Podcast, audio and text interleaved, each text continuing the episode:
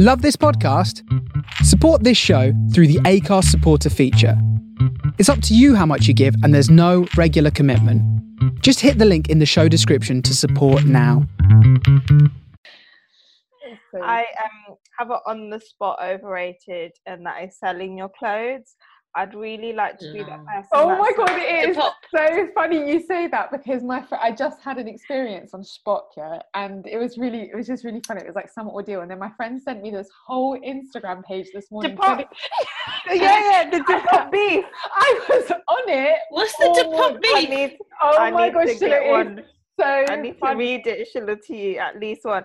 Basically, people sell on Depop, yeah, Yeah. and then there's like beef between the seller and the buyer, and then this whole page is dedicated to highlighting that beef, and it is some of them are Is it so- only one beef or is it No, it's like- called Sorry, Depop babe. drama. And then like, sorry, babes, um, I've had diarrhea for the past like three weeks and I've lost a stone. Anyway, I was scared I was gonna have diarrhea on the way to the post office. Blah blah This one says, "Hey, so the worst thing happened, and the package with the shorts fell behind the self kiosk machine at the post office. So I'm working on getting them to move the machine." And then there's another one which is, What? "Oh, you said these trousers are from Urban Outfitters, but they're from Bershka." And then the person's like, "Yeah, so what? You bought them for what you thought they were worth." And they were like, "But they're not from Urban Outfitters, and you charged me forty nine a pound or whatever." And they were like yeah, but you saw them and you wanted to pay for it. so they're like, it's just an honest mistake. So what? So Bershka. What is the price difference? Is there a price difference between Bershka and Yeah. Urban? yeah. Uh, Urban Outfitters minimum everything is like fifty quid. Hey babe, sorry I haven't been able to ship your order yet. Hey, my babe, nan, you know. My nan fell that. over in Tesco's and it was I'm not laughing at Nan. and it was really severe. She might have to have surgery on her hip. Lol. We'll ship your order to my XXX. Someone even said, Hi, can you send me a really rude message so we can make it onto the Depop drama page? Thanks. There's never been a faster or easier way to start your weight loss journey than with PlushCare. PlushCare accepts most insurance plans and gives you online access to board-certified physicians who can prescribe FDA-approved weight loss medications like Wegovy and Zepbound for those who qualify. Take charge of your health and speak with a board-certified physician about a weight loss plan that's right for you. Get started today at plushcare.com slash weight loss. That's plushcare.com slash weight loss. plushcare.com slash weight loss. Right. Should we get started? Assalamu alaikum, everybody. Welcome back to Two Cents. If you haven't listened to one of our episodes before, it goes like this. Each of us bring two subjects that are overrated and two subjects that are underrated to the virtual roundtable where we unpack and debate them and leave for our listeners to do the same. So we've got a short one this week. Let's get started. Who wants to go first? I'm gonna go because I never go, and I'm actually feeling like I'm gonna do it. I'm gonna do my second one, but I actually think there's gonna be a lot of overlapping. Um, underrated, or overrated. Um, Overrated. overrated. She asks every Okay. week, you know. I do, you know.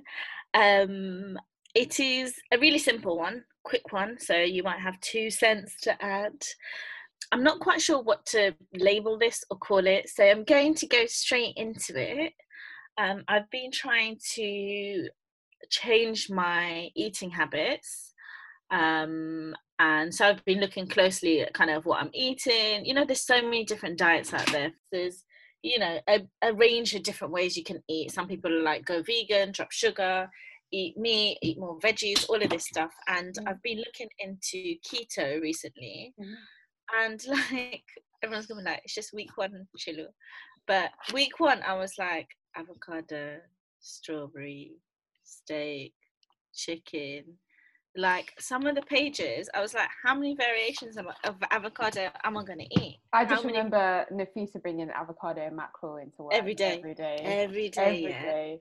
and obviously i'm around my parents a lot and my mum she cooks a lot of what's the word? Not, not just indian food she cooks loads of different food right? Acro- like our cuisine has a flavor you know? It's got lots of different types of flavors and stuff. And i just realized and i saw i went down like a bit of a black hole and i ended up coming across a piece that's actually on gal-dem that um Oh, I love where this is going.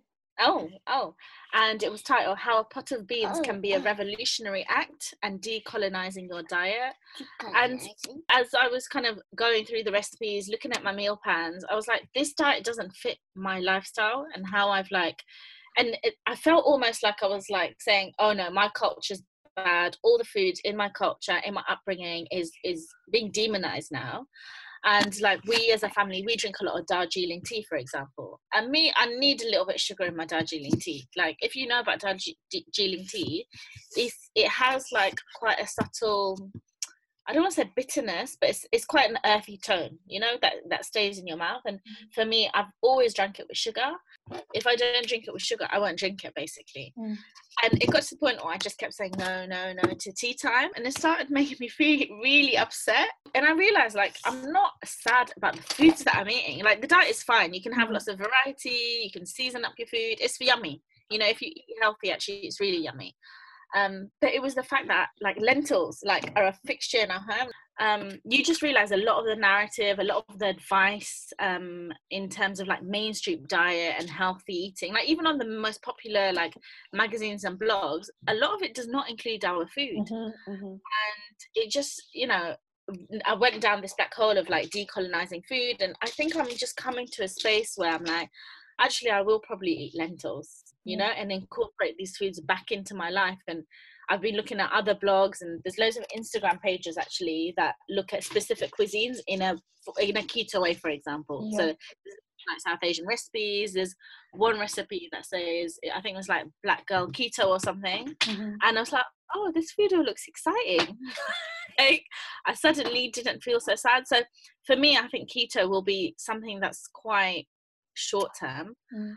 Um, and looking at i guess the good foods obviously like we do eat rice a lot in, in my diet but it's something like actually do i need to eat rice every day no i don't but i still would like it to be part of my kind of diet because there is something around like keeping ancestral foods alive mm-hmm, and mm-hmm. i think on the podcast i've spoken loads about kind of food history um food stories like my mm-hmm. uncle and auntie came around on the weekend and one of my uncles he he, t- he stopped the conversation at one point and he's like you know, for like an hour, we've been talking about food.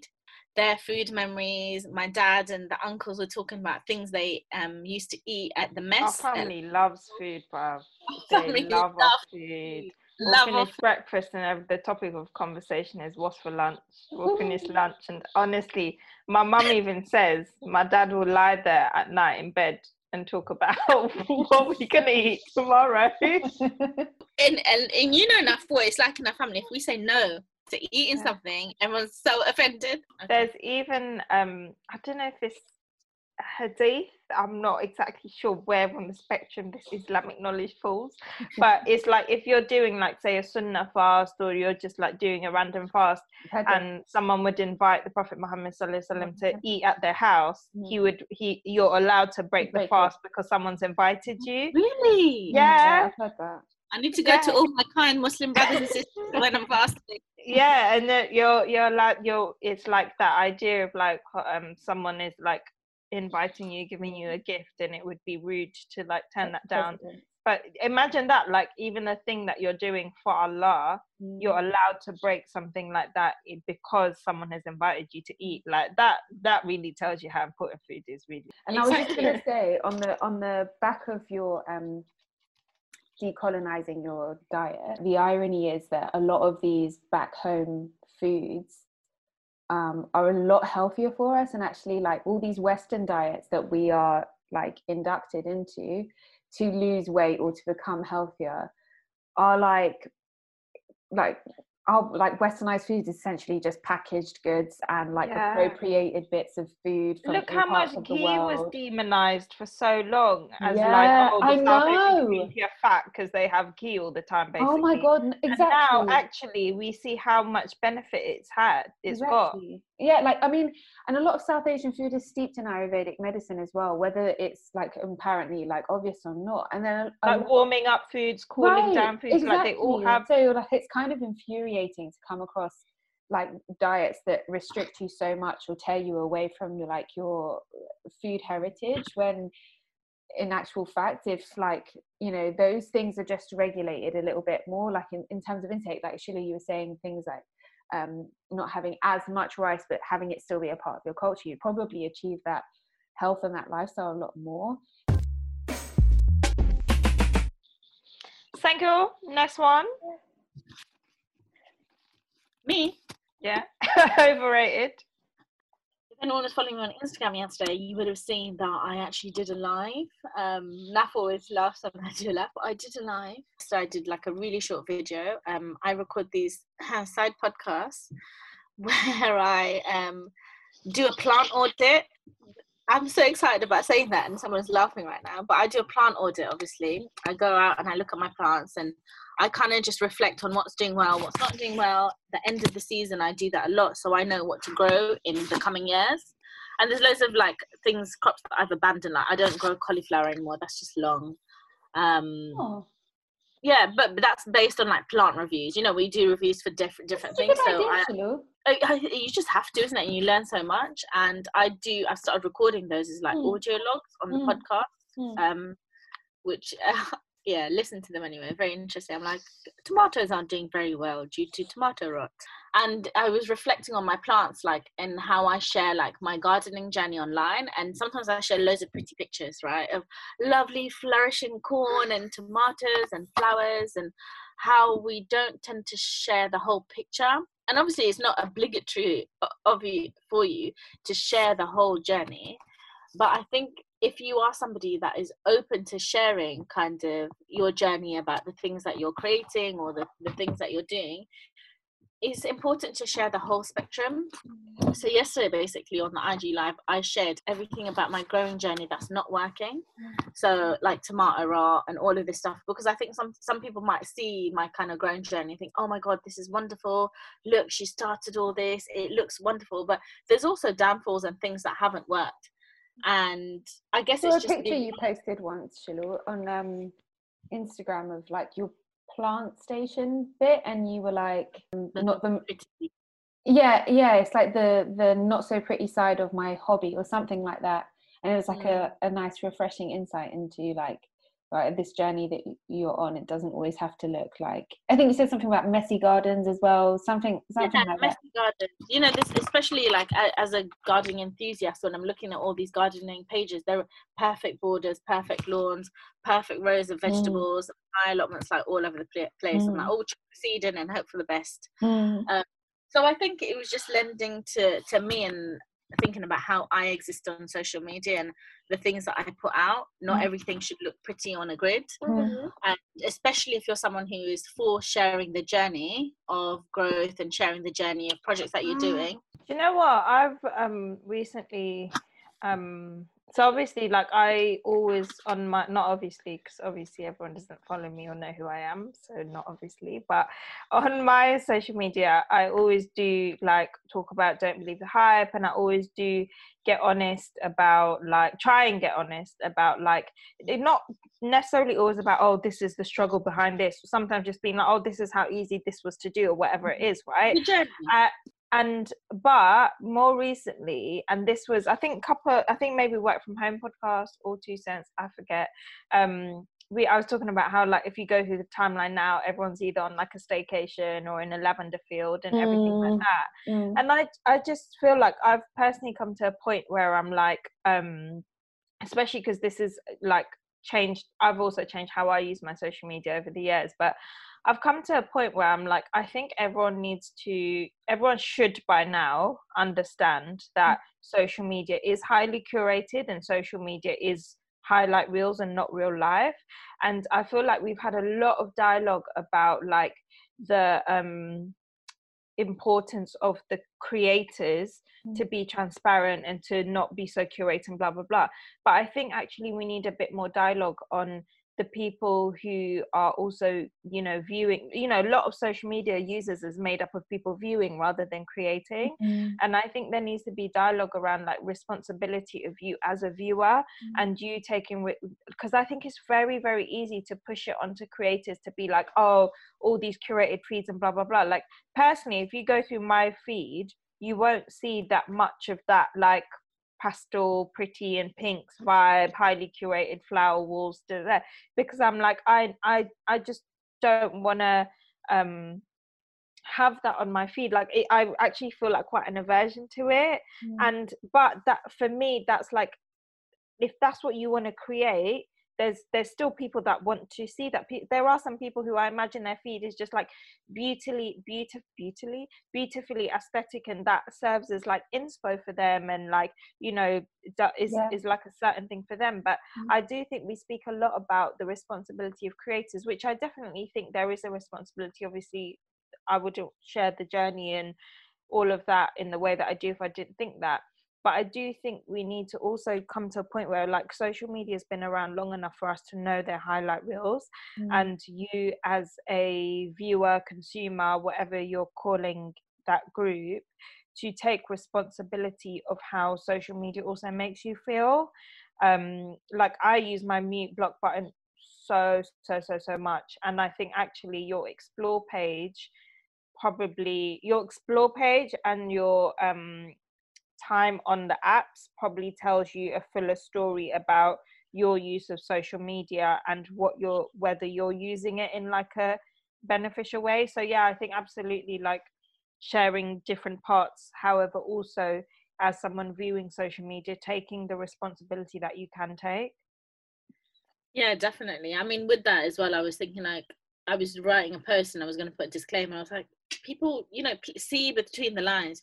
You But know, when Shilu? before you you, and you know when something's not. I was gonna say to your um, creators versus consumers thing is that it's ultimately visual, and Mm. people there's a threshold where like the dialogue will only take them so far, like and even psychologically that dialogue will only take them so far. Like they have to see it. So like Shilu's do messy pots. Like for example, people still tend to not post the not so pretty parts of their their life, right? It might not be that it's like curated, Mm. um, like in a in an aesthetic or adhering to an aesthetic, but they won't necessarily show like unfolded notes omitted. because it's not a pretty Yeah. picture. Do you know what I mean? Yeah. yeah, exactly. And and that's where you know there's always going to be that hump that pe- there's going to be that mountain that people will not be able to climb unless they start seeing more of that on the gram as it like basically I don't know. I feel like you can. I feel like you can climb that mountain in. Uh, I don't feel like it has to be that the alternative is there for it to not get to you, basically. Because, like, for example, like over the last couple of weeks, I've been setting my Instagram timer for like 10, 15 minutes a day. Yeah. So it's like I'm not uh, like the ability for me to see all those visuals Mm. is already reduced. Do you see what I mean? yeah but and like even the sort of people I follow, like it, I just, I, I just think that yeah, I get what you're saying. Like social media is going to be what social media is, and in many ways, it is made to create these feelings that we're talking about, right? The, I mean, what you just said, Naf, social media is going to be what social media is to you, right? But you. no, I think as as a general, like it's made addictive. It's made to, Mm. uh, you know, um, what's the word? Emulate like you know dopamine and the the the way you scroll and perfect culture, yeah. yeah, like ev- it's it's regardless of you like yes you can make it a certain way but i just think we do have to accept like this is what it is and on honestly like if that is also if if you feel like you can't get past and if it is affecting you i i honestly think it's a conversation to have of like do i want to be on here and do i need to be on here Hiring for your small business? If you're not looking for professionals on LinkedIn, you're looking in the wrong place. That's like looking for your car keys in a fish tank. LinkedIn helps you hire professionals you can't find anywhere else, even those who aren't actively searching for a new job but might be open to the perfect role. In a given month, over 70% of LinkedIn users don't even visit other leading job sites. So start looking in the right place. With LinkedIn, you can hire professionals like a professional. Post your free job on linkedin.com/people slash people today. Everyone knows therapy is great for solving problems, but getting therapy has its own problems too, like finding the right therapist, fitting into their schedule, and of course, the cost. Well, BetterHelp can solve those problems. It's totally online and built around your schedule. It's surprisingly affordable too. Connect with a credentialed therapist by phone, video, or online chat, all from the comfort of your home. Visit betterhelp.com to learn more and save 10% on your first month. That's BetterHelp, H E L P.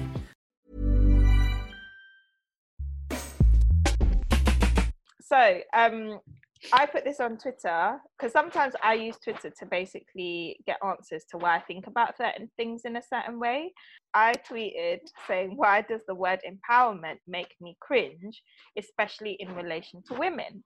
And I got some very good answers. So I'm going to keep this short. I'm going to read those answers because they do the job. Nat doesn't need to do much talking here. Mm-hmm. Um, so I'm going to read some of the answers. And I felt this because I, I think we've all seen the wording around empowerment in relation to so many things, whether it's beauty, products, services, spending money, whatever it is. Um, and the answers were really good. So one said, the lack of agency, empowering. So this was from Fatima Adash, and she mm. said, the lack of agency, empowering centers the agency of the person or entity doing the alleged empowering rather than the person allegedly needing to be empowered. Mm-hmm. Plus, it individualizes what are essentially structural issues and barriers, which I thought was outstanding. Yeah. Um, Nuruddin Knight said, because for me, it implies that we have to seek our power outside of ourselves, particularly through men. Um, someone else said it's become an overused cliche.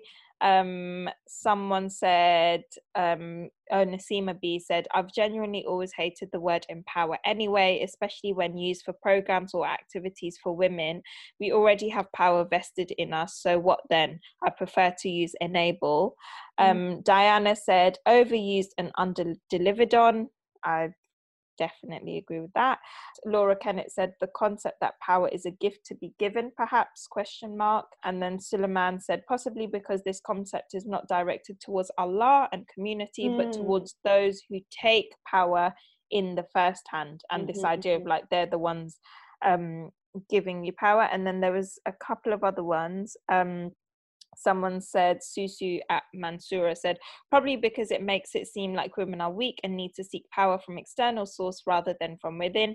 Does power have to be gifted to women? Question mark. Someone said the term empowerment has been used as a form of indoctrination to make women believe they are lacking.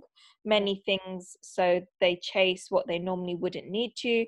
And then the last one at why trust me said because it's used to flog stuff to women lol i associate it with the girl boss wave the studio pastel pink and white color scheme and wealthy wealthy adjacent people being self-congratulatory lol but that's just me the the penultimate one um i thought was really yeah yeah we seek things that are sold to us as like that's where you'll find empowerment mm. um so yeah i just thought that was a nice little segment on mm. um how some language um is sort of like co-opted mm. and starts to become something that essentially helps people sell stuff and grow their profile rather than be around the person mm-hmm. that we're trying to quote unquote empower. Yeah.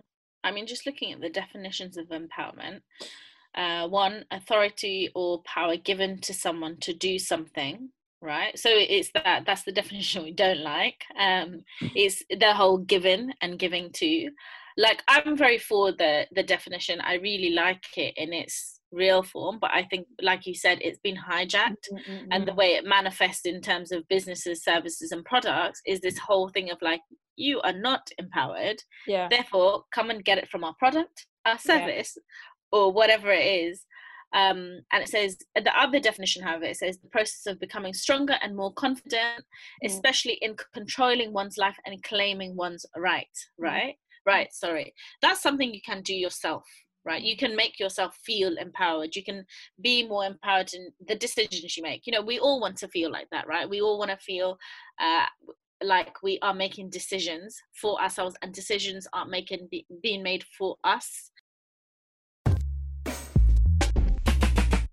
So on we we spoke about this actually i think on the work from home podcast of this like thing of like pe- people trying to make safe prep happen and like oh you need to go into work to save the city and blah blah. So dettol decided to do a campaign. Obviously we're in a pandemic. Obviously we all need to disinfect and all of that so it makes sense for dettol to come out and do their thing. They um did like these billboard ads and like bus stop ads and blah blah blah.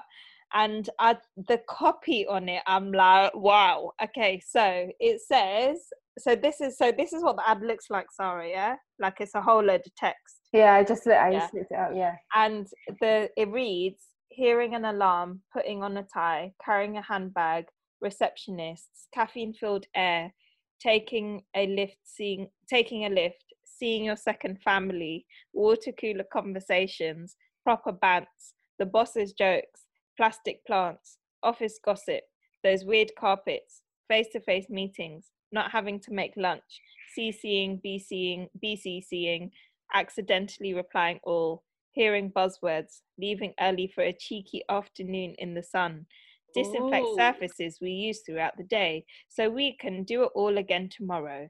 The little things we do to help protect the little things we love. Don't Keep love them. protecting. We don't. Sorry, Enticing. How who, enticing. don't love who loves hearing the alarm? Who loves carrying a handbag? Who loves uh quote unquote seeing your second family? I mean, I definitely don't like wearing a tie. who likes their boss's jokes? Who likes plastic plants? Who likes office gossip? Who likes face-to-face meetings? Who I, I do not kind of like the weird carpet though. I can't Yeah. lie. There's something super nostalgic about it, like classroom like, about it.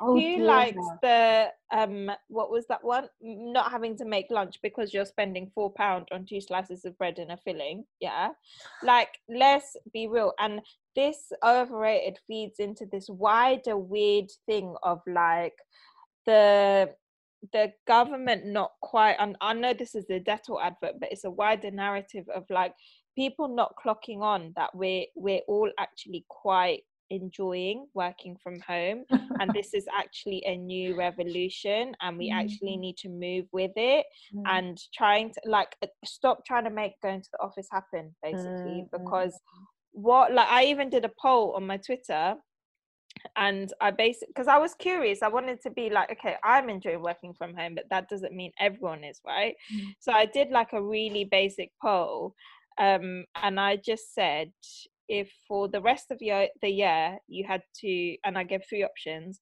either working from home uh, going to the office or a mix of both and i had 331 people voted. Mm. 45.6% said work from home. 7.3% said go to the office and 47% said a mix of both. And then i also asked do you have a good work from home setup? And i had 137 votes 51% said yes and 48% said no.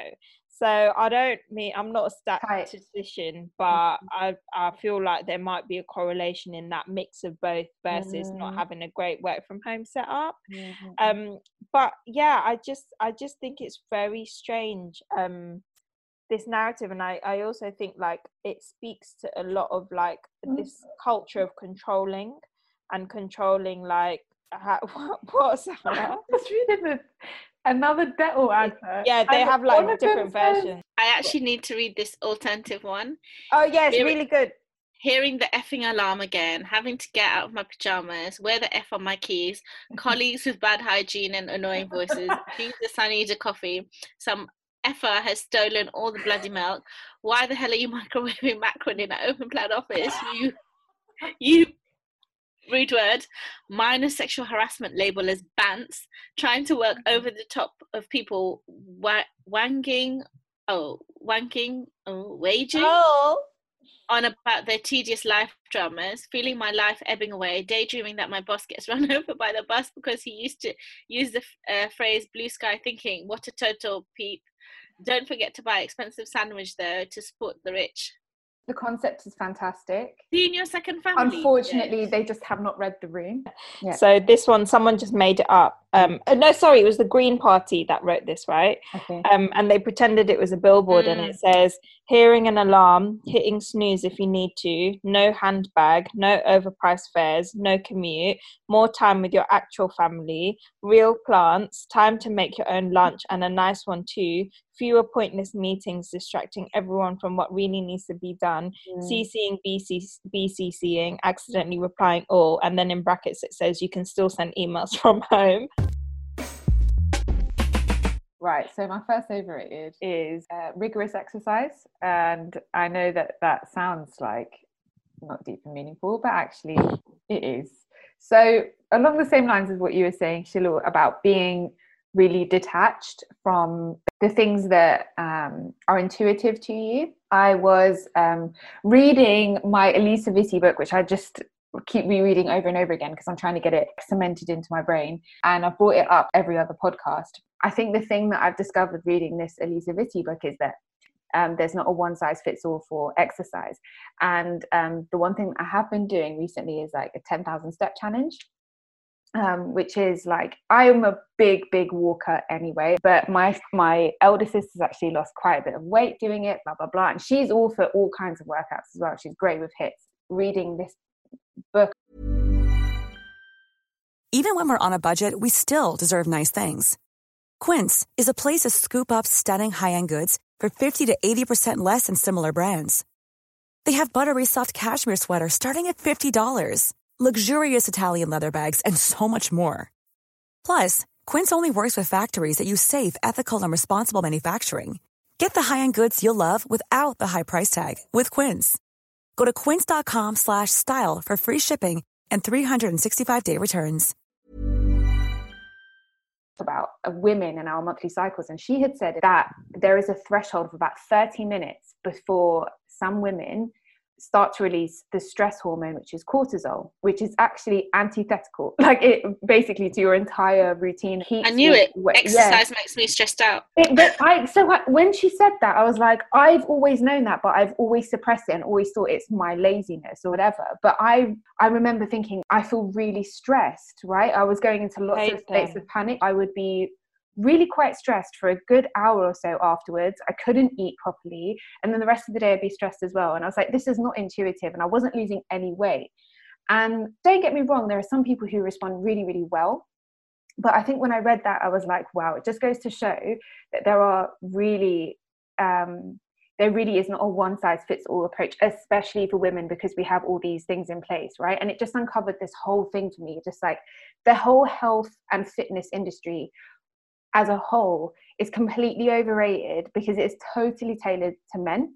Like even parts of the ketogenic diet, um, Shilu, like she was talking about um, our like prescriptions for eating and stuff, intermittent intermittent fasting, things like that, which mm. in and of themselves are not bad, but the one size fits all approach that they tend to give out when you just randomly Google it is tailored for mm. um, um, males basically, and it's like um, so to draw a weird mm. correlation, but it's like the pocket conversation we had yeah. where like the lack of pockets was because it was based on resizing men's clothes yeah. and then we somehow lost pockets in that process because yeah. they wasn't made for us. Yeah, absolutely and it's um it's just really tragic because I, I reckon so many women have done so much damage to their bodies over the years by following these these these workouts with all of these statistics and all of and to their motivation and to their motiv- like me and my motivation's been totally crippled because every time I come away from one of those HIIT workouts I literally feel terrible like I do not feel yeah. healthy. I consider myself as someone who's very highly motivated and I cannot I cannot stand mm. home HIIT workouts. Mm-hmm. They are they and I'm that's not like I do taekwondo, I do yoga, I do other things, and I'm like, why is it that I'm so easy easily mm-hmm. able to do those things? And it's it's being able to have the confidence to be like, it's actually genuinely yeah. not me. This is yeah. just not Great for this week. I, I absolutely love that one. Um, you know, recently I've been walking a lot as well, and one me and one of my friends we were doing basically thirty minutes of movement a day, and we haven't specified what that movement is, but it's thirty minutes of movement. Some days we're doing some like full on like you know a little exercise. Some days it's yoga. Some days I'm walking to the forest or whatever it is. And I don't know what it is, but something in me does not want to jump around. And like I've had bad knees for a little bit, and i'm really i don't know why but i'm really highly sensitive to putting my th- my body through too much impact, mm, especially mm-hmm. on my joints. Like yeah. I am getting a bit older. I have had knee issues, and it made me quite nervous when I was doing ex. You know, when you have a, any injury, you end up getting a little bit nervous mm. when you put pressure or, or on that, or yeah, when you put pressure on that. And like all of these exercises, like alhamdulillah, one of my friends, she was training to be a PT, mm. and we did a couple of sessions with her. And she's like, "Oh no, you shouldn't be doing that. It's really not good for your knees, or don't do that. You just had a kid." And it was nice that she was able able to say actually that high impact exercise is not good for your Absolutely. joints it's, it's, but we each to their own and i think the biggest message is living intuitively Mm. living the way like you need to live obviously there are some things you have to push through the boundary and just Mm. there are some things where it, it's actually if you push through that boundary you come to the other side Okay, so my second overrated for this week is the toxic world of self help. Um, I'll keep this short and sweet, but I came across a video um, that was titled "The Toxic World of Self Help." But I've also, you know, been like back and forth with this in my mind as like someone who's a self-proclaimed self-help addict, um, and it's. I was having like a reflection moment um, after reading the Four Agreements again, which is something that like I routinely go back to. And I was just thinking, wow, like this book basically encompasses everything I've read in every other book. And why do I read all of these other books? Why do I listen to all of these? Um, I feel like that's how you feel after any self-help book. You're like, what's Yeah, the of you- reading yeah, it? Like, yeah, exactly. And then I was realizing this cycle um, because it's something even sometimes I like to listen to in the background of like my tasks. So I'll listen to like I, I found like Mel Robbins recently. For me, it's always been a thing of oh, I'd like to surround myself with positive talk. I'd like to like surround myself with new ideas. I'd like to also keep my mind on that track because it's very easy for me personally to get into negative like holes and not really have positive voices around me so you know there is definitely um like a, a way to make it work for you and there's positive elements to it. But something interesting that mel robbins said in one of her videos and i can't remember what it was titled was that um po- positive thoughts can limit your experiences as well as your negative ones if you meditate on them constantly. And that made so much sense to me because i think that there is such a pressure and ergo a toxicity with constantly having to keep yourself in a positive state of mind we contrast the negative with the positive and that's how we're able to experience positives as real positives and negatives as real negatives. Some are necessary to open the way for uh, positive changes in your life. In our deen as well we're, we're always taught that for the believer every matter is good um, I think there's a lot of benefit in listening to the the way you speak to yourself. Um, I think it can help you, uh, I guess, pinpoint negative thinking patterns and root them out, manage them, and I guess. Um, yeah, I think there is something about getting rid of negative thinking patterns and removing them. I don't think that's a bad thing. But I think, yes, totally, there is something about honoring diversity in feeling and and emotion. You know what is it exactly? Do you feel uh, sad about an aspect of your life? Is there a way you could actually um i don't know improve your situation? I think what's more important is actually honoring those feelings. Like I think obviously it's a, it's a balance, not to, to honor every single feeling. Some feelings actually you can just let them go. Because Yeah. I was listening to something where it said um, you don't have to listen to every feeling or every mood you're in. Because sometimes, especially moods, like I know for me, for example, like some of my moods um, are dependent on my cycle and where Mm. I'm at, and if I'm really close to my cycle or in my cycle, there's some thoughts that I will ignore because I'm like, nah, that's my period making me Yeah. feel inadequate or making me feel a certain type of way because I know I don't have that feeling throughout the month, yeah right? So, it, yeah, I totally think that it's about respecting, and I feel like today's podcast is really about like really listening to yourself, not kind of taking on every all the information that's out there and just like sticking it to yourself like okay fine this is the tunnel for eating this is the tunnel for living this is the tunnel for literally breathing Mm. but really um trying to get to the crux of who you are and why you have a range of these feelings and emotions like Yeah. i always tell my kids when they they feel a certain way like sometimes you can be really tunneled about how uh, you know kids they they'll either explain something as happy or sad Mm. but you and i i try to like get to the bottom of like what is what is that feeling that you're feeling like Mhm. what is it exactly to be able to label that feeling because it's good it's good for them to understand the diversity in that emotion Mm. at the moment i'm not just going to say to my child sometimes i do alhamdulillah you have food alhamdulillah you know because it, it also dismisses it it dismisses Yeah. how they're feeling at that moment Mm. and you don't want to do that to yourself all the time Mm. right so it's it's really a balance and that balance right, looks yeah. different for every person Um, so I've been waiting to bring this one to the podcast because you know I wanted to not be um, premature with it and see how it was going for me. Um, but basically, after Ramadan, someone added me to a WhatsApp group, and um, the WhatsApp group was called Quran Club. And um, in there, they were like, "Look, we're all going to take a juz of the Quran, and we're going to aim to read it by the end of the month." And when I was added, I was like, i think she's got the wrong sis. This isn't for me. Right. Yeah. And everyone's like, oh, I'll take juz number one. I'll take juz number 25. I'll take juz. Yeah, that person that needs I'll- to Google what is a juz again. and I'm like, literally like, mm, I think I'll just sit this out. And now I don't want to leave the group to look like I'm the one that doesn't want to read the Quran. So I'm like, I'll just sit it out, right? Yeah. And then, um, and there's like an Excel spreadsheet. You put your name against the jurors, you tick it by it's done. They give you reminders of like two more weeks to finish your jurors, blah blah blah, right? And then the next month comes around, right? And they're like, oh, we've got a couple of um juzes left over. Like if anyone wants to take them, there's like 25 to 30 number left. Does anyone?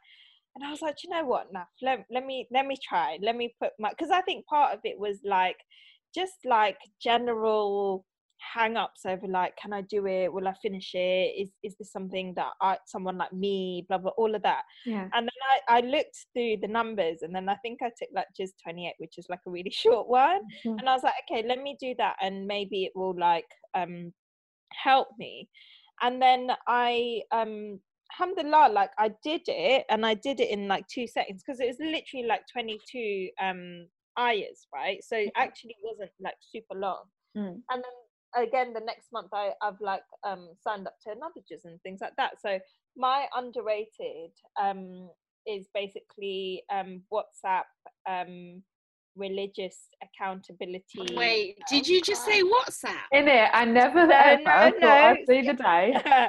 WhatsApp really it no, but my argument for WhatsApp was that they need to have a specific purpose if you have a group. So That's no true, one yeah. chit chats in this group. Is literally like take pictures, Okay. reminders of like update. And I Mhm. just thought actually, if someone out there is listening and feels that actually there's certain things that I'm not achieving in terms of my development with my deen and spirituality, like I definitely know this Ramadan after reading the Quran, I was like, I really don't want to fall off, but I didn't Mm. necessarily know how to How- stay on Yeah. um and so if you are listening and maybe like you're so inclined to want to develop your relationship with the quran even as a thing of just trying to read it more regularly um i would really say underrated is just starting a group with a group of friends um and basically saying look maybe and it obviously doesn't have to be the whole quran it could just be like oh can could we all like aim to finish uh, a Surah. Yeah. surah whatever and i think part of my hang-ups was like a while ago i was i had gone to halakha and they were doing like the memorization version of this and they were Uh-huh. used to like memorizing surahs like that right Mhm. and every and it felt a bit like It was a hifz class. yeah it threw me a bit back to madrasa where you'd like turn up and you haven't learned anything Oh and, yes, anxiety. Yeah. yeah and And I, the teacher didn't know that you actually wrote the whole story in pencil on the table. yeah and like I, I think that for me was what put me off engaging with this group but actually it's like that it's at your own pace you you Mm. know if you want to go for a long one you go for a long one if you want to go for a short one you go for a short one But there's like collective accountability markers. yeah in a yeah. exactly I'm just there with um I'll do kulhulahu. So my underrated is um let me see i'm going to word this it is thinking that you only deserve time off because you have achieved something Mm, um this is fully a letter to myself and an at to myself but if anyone benefits then so hope that I'm like, how many tokens do I have from doing hard work? Oh, voucher for one day. um so this was like um a re- little reflection i did on my instagram which was that i realized that in business and in life there's like a spectrum of working hard and it falls into like two types of working hard because nothing is working. So you're like trying to really like work hard and then working hard because actually you've got a lot of work on and things are like working quite well. And you might go through cycles of these or like working hard because nothing's working until you get to a point where you're working hard because it's working. Um or sometimes you're in the middle. Um and part of me like got into a really bad cycle of like i uh, i used to think i only deserved time off if, if i was working hard because things have been working. So like oh i've delivered on a project i now deserve to have like a really nice weekend or whatever it is. Um, but then i realized that actually rest is a necessity regardless of the output of my hard work which let's be honest is either like work money career ambitions and all of these things. And you know i'm sure this is all tied up into like internalizing capitalism of like i only does my body only deserves rest if it's had an output mm-hmm. um so i went for a massage and that was like me trying to be like you know i'm going to try and do something monthly um to carve out time and space for myself whether it's like um whatever it is whether it's like going swimming somewhere really nice and whatever um regardless of what is happening that month mm. and i know for some people this is not going to sound revolutionary because they do it anyway but sis when you have been so indoctrinated it's quite a revolutionary realization mm. of like i don't need to wait till i've signed off a project or like i've finished a project to have that rest and it's a lot more sustainable for me to just say like because if you've worked hard you've worked hard mm. regardless mm. of the output you know you've worked hard do you know what i mean yeah, and so i'm like actually monthly i'm trying i've like set myself a little budget of and i i understand that even my rest is tied to money but you know we're trying to make small changes over here you know um but yeah i've said to myself right i'm going to spend x amount on myself each month and that is going to contribute towards creating space for myself, having time, whether it's a massage, whether it's like going to a spa or whatever it is. Mm-hmm. Um, so yeah, just if anyone is listening to this and just feels particularly tired, um, just know that you're allowed rest, uh, regardless of whether you're reaching your goals and ambitions. And obviously, as always, the grey and the disclaimers here is like I'm not saying that any moment you're tired, you just go, oh, I need a rest now. Mm. But you know, like at but I'm like I'm in a place where I trust myself that I'm doing what I need to do and any rest that I take is not me trying to self sabotage or make yeah. excuses for myself from yeah. not doing what I need to do. Mm-hmm. And that is my underrated. Okay, fine. Uh, hello, everybody. I was going to underrated, but I have been informed by the team that this has actually made it onto our podcast. Mm-hmm.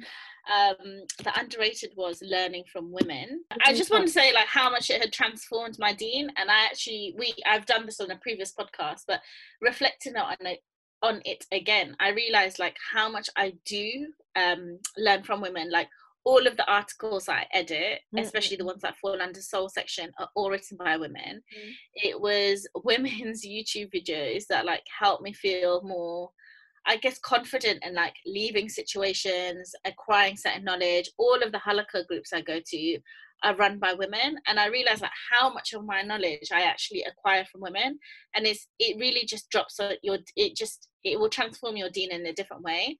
And I realized we're actually um, socialized to learn from men so, so much in society. Like sometimes I see like sisters only sharing videos from women, like, oh, follow this scholar, scholar this, follow this sheikh. And, and, um, and, I, and you see it actually the way people talk about the deen, the way people live the deen, and especially where it's subject matter that is in reference to like women. Like we've seen, I've seen some terrible YouTube um, videos from male scholars on marriage. Like you see the segment that talks about how women should be in or how wives should be. Like horrendous. It's all like rotated around like the sexual benefits and stuff. But I'm not going to talk about it because you're going to go and listen to it uh, all on another podcast that we've done. But I'm going to recommend this book. It's something I'm still going through, but it is like everyone can see the screen. But it's called Al Muhaddithat and it's the Women Scholars in Islam. And it's by Muhammad Akram Nadwi. And yeah, it's really good. It just goes through different aspects of it.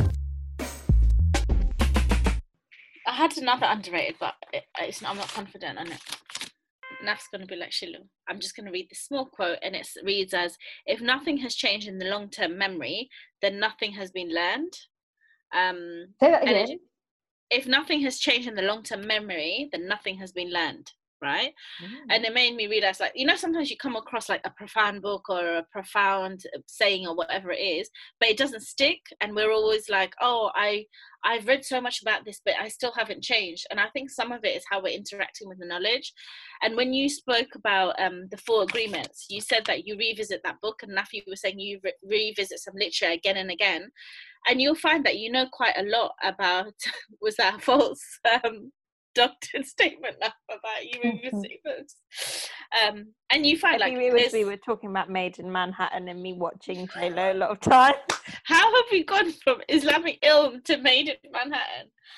And like the book Agenda to Change Our Condition, I revisit that a lot, and there are aspects of that book ha- that have stayed with me in my life. Um, and I think that's from revisiting knowledge, and a lot around that as well. I was um, looking like the psychology of it Mm. when you revisit something. Even we see this when you're studying, right? If you read, you have to revisit, revisit, revisit something Mm. yeah to st- i still know like my french gcse essay like off by heart je Mm. m'appelle selina j'habite dans le monde like and that's because you revisited that knowledge but it also helps in recall Yeah, definitely. sometimes we there's so much knowledge out there for us to like read and visit and sometimes we think why isn't it sticking Mm. why isn't it actually changing my life and it goes back to that sometimes you have to revisit the same thing again and again for it to actually transform your life Well, if you say that, and repetition is actually at the core of so many of our rituals in our being, and I think it's Mm, for that reason, you know. My first underrated um, is not a rebuttal against your pockets handbag thing, Nafisa. The episode previous to this one, where Nafisa discussed how uh, women's pockets were redesigned to be basically non-functional, while men have advanced technology in their jeans. Um, advanced technology. Oh, that Um, actually sounds dodgy. We were saying how there was even conspiracies of like um, women being made to feel as if they have to carry like their household kits around with them and handbags and stuff. So my only slight rebuttal is I very much Really agree- hate the word handbag. I don't know why. It's because it symbolizes. I know so what you much. mean. I know what you mean. Um, well, I've been watching a lot of like doomsday preppers, and this is off the back of just being told that we have had an earthquake in the UK. So I'm really not far off on my thinking here, and I am kind of always in survival mode. Very interested in um, YouTube survival kits out of Altoid tins. Really, for me, it's the utilitarian aspects that like really catches my eye. I really like how many things you can fit into an Altoid tin and how I love that. useful it all is. My I'm literally loves- constantly teaching my kids. Right, come, come on, make a fire. Learn how to like learn how to make so fire. important. All these life skills we don't have. Like half of us wouldn't know how to use anything in that Altoid tin, right? So they can pack literally m- maybe up to like 50 things. There's things in there that can literally save your life, right? So I was thinking, okay, what's the middle ground? Because I don't really need to carry a survival kit around with me yet. Um, and our like everyday functional things. So my underrated was basically just like having your own mini survival kit at all times. And I narrowed down my things to four things that have consistently saved me. Can I just come in? Because I don't actually think this is a rebuttal because actually, when we It's think of really. survival kit, we probably think of men anyway. You know, Um, I've just started googling Altoid survival kits, and like I was always that mom that no, didn't didn't carry the baby wipes. You Mm. know, always running out of stuff. But this just. And my kids are always asking, "Mummy, do you have a plaster?" I'm like, "No, I don't carry plasters." Right. The thing is, when we think about like having to carry everything, we just think, oh my God, that's going to be some big bulky thing. And then we ended up losing out, right? But really, you only need one or two plasters, right? Not, an Altoid tin can literally carry you through life. Anyway, it's a really big thing. There's like thousands of YouTube videos on it and all these different ways people package their, their stuff, right? A multi tool that I carry around with me all the time. A friend got me. Wait, wait, wait, Sara, the real nurse. Have you used it ever? Wallah, I use it all the time, especially for opening packages. Okay, so it's not like survival things, but you'll be surprised how many people are sitting there opening packages for 10 minutes when really they're too lazy to Yeah, go up and that's get the true. When all they could do is grab their multi tool and they're good. Like this one has like this. Nice This actually sounds like this is now a product ad. uh, um, and wipes, hair bobble, and paracetamol. done. And if you have those four things on you all the time, I think it's the most useful thing in the world. And I think there's everything underrated about being prepared for things that I went- happen to you most often that make it inconvenient for you to live your life. I went to a restaurant and they had hair bobbles ready for you. I didn't like the restaurant, but I liked the hair bobble. It's because you were eating ramen, so you know hair. Ah, nice to tie your hair up, which I thought was very, very thoughtful and smart. I think you know survival kits for 21st century first world problems. There, there's a there's a gap in the market there, people, because you know we keep hitting these stumbling blocks of everyday conveniences and not doing anything about them, inconveniences rather, and not doing anything about them. I'm starting to feel though now. I'm just writing down what I'm gonna put in my Altoid tin because I actually have one downstairs that is filled with coins. Yeah. And then I was like, oh, these are all the things that I'm usually sitting with friends and like, oh, babes, have you got a plaster? Oh, babes. So basically, this is the, the Altoid tin is basically the things you need to remember because other people forget. Yeah, it is. It honestly it is, and this is why I hate handbags. Because sorry, why why are you the designated Mary Poppins of Correct. families? And this is what we want No, to but some people from. thrive. Some people want to be the Mary Poppins. I remember my friend, right? She would be, she'd bring, bring out the sewing kit, the dish. She's like, yeah, I always carry it with me. She she had all those things, mashallah. But my, yeah, that was the thing. So that was my underrated for this week, guys. Got my I list. I didn't see that coming. Oh my gosh, there's quite a lot on there. Right, okay, so my second underrated for this week, we have a piece on amaliah.com and it's a short read. It's called How I Use Mind Mapping to Plan My Duas for Ramadan. And it's a very useful, um, it's a very useful piece. Well, we plugged a lot um, during Ramadan this year, alhamdulillah, and I know a lot of people really found some use from it. Um, so I was reflecting on that and actually um, I've got a pin board in front of me, like with lots of different pieces of paper with duas on them. And I found like recently I've been going through my stuff and finding all of these little scraps of paper with duas on them. And they all pertain to different things, right? They're all things duas that really resonated with me or have really helped me at some point in my life or that I have reached out for um, while I'm going through a particular thing. And so I was looking for actually some way to kind of um, uh, consolidate all of my duas in a really efficient way and also use it as like some kind of framework found this piece to be really helpful um, so essentially what it is is um, compartmentalizing your duas for specific areas of your life and you know giving yourself a real explainer of why these duas would make you feel closer to Allah subhanahu wa ta'ala, why they would help you in your hereafter, and also why they, why, how they would help you in your dunya. And I think what that has done for me, and I've done it just for one area of my life so far. So you literally can have it for like um, finances, uh, relationships, hobbies, even like really abstracting concepts or whatever. And you'll find that there's a dua that is prescribed for that specific area of your life. And if you do the work and like pick and select which ones really resonate with you, which ones are really like heartfelt, and put them on this mind map and kind of like put it up um, so you can see it, it gives you this like holistic framework to work off the next time you go, you know, thinking, oh my God, I'm really struggling with, um, you know, my love life or whatever. I can lean on this, this, and this dua, and I know exactly why I've put that down because this means something to me, this means something to me. I Thanks, actually loved that post, and I did I use it in Ramadan, and I use it like there off after Ramadan as well. Mm. And I think when you come to like planning your duas, even outside of Ramadan, Mm. you it feels overwhelming, isn't it?